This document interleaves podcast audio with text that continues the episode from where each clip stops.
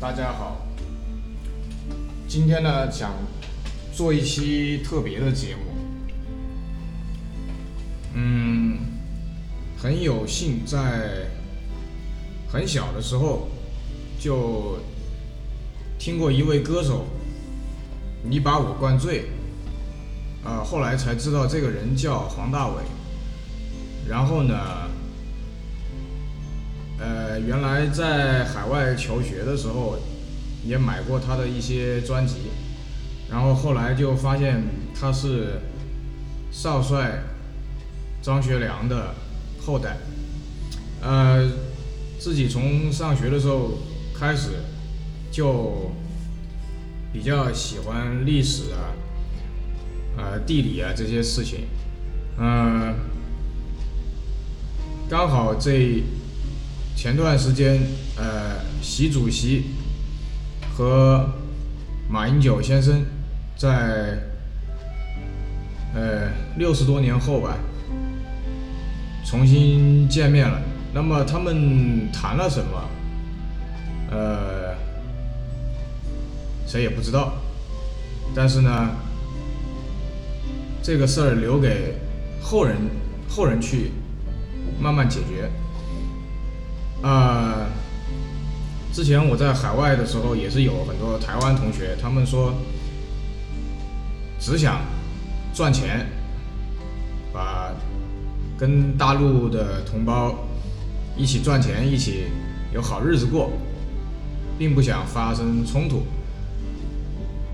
呃，那么呢，刚好，呃，很早之前就知道这个。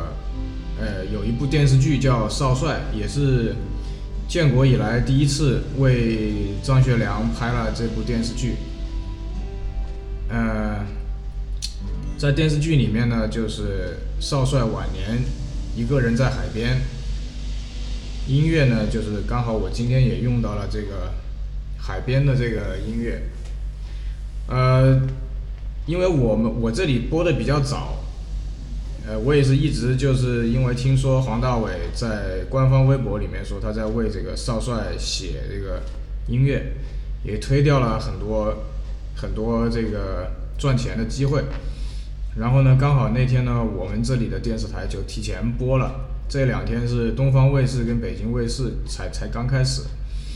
呃，男主角是文章，呃，很多人觉得文章不好，但是我觉得他演的非常好。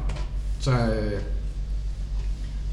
他一定是做了下了功夫的。你你看他演 演，包括演那个张作霖是李雪健，演的都非常深刻。呃，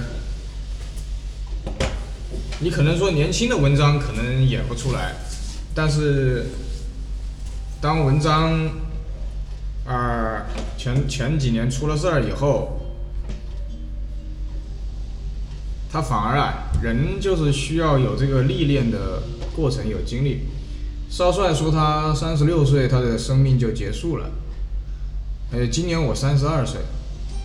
呃，今天我不想讲这个西安事变，或者是张学良这一生到底是对是错。我只想说，如果你把张学良的这一辈子看成一个创业的话。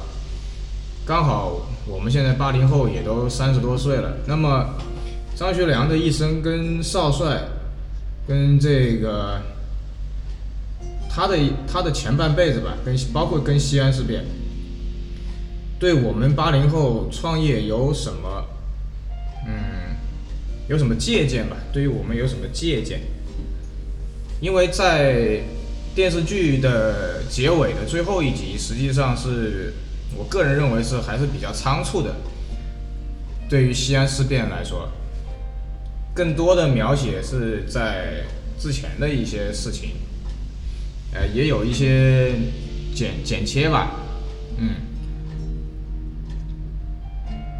那么，因为之前看这个，小时候我们学历史啊，包括看一些书啊，就是说张作霖就是大坏蛋。土匪、马匪，但是在张作霖手上的时候，整个东北是没有没有丢一亩地的，没有丢一寸土地。他那个年代的人嘛，都想都想统一天下当皇帝，所以东北军也是两次三番的入主中原，想争夺天下，但是呢都失败了。呃，就像你电视剧里面演的那样，实际上张学良跟张作霖的关系。也就是有一种中国传统文化里面的，就是老子就是老子，儿子就是儿子。但是实际上，通过这个，如果如果张作霖不被炸死在皇姑屯的话，可能少帅也不会呃那么快的成长。就是你如果把呃张作霖这个东北军看成一个公司的话，你如果把啊，日本啊，苏联啊，都看成公司，包括北伐军啊、蒋介石啊，全部看成以公司的形式存在的话，那么实际上，呃，张学良他已经做到很成功了。那么他在想，呃，有两个外来的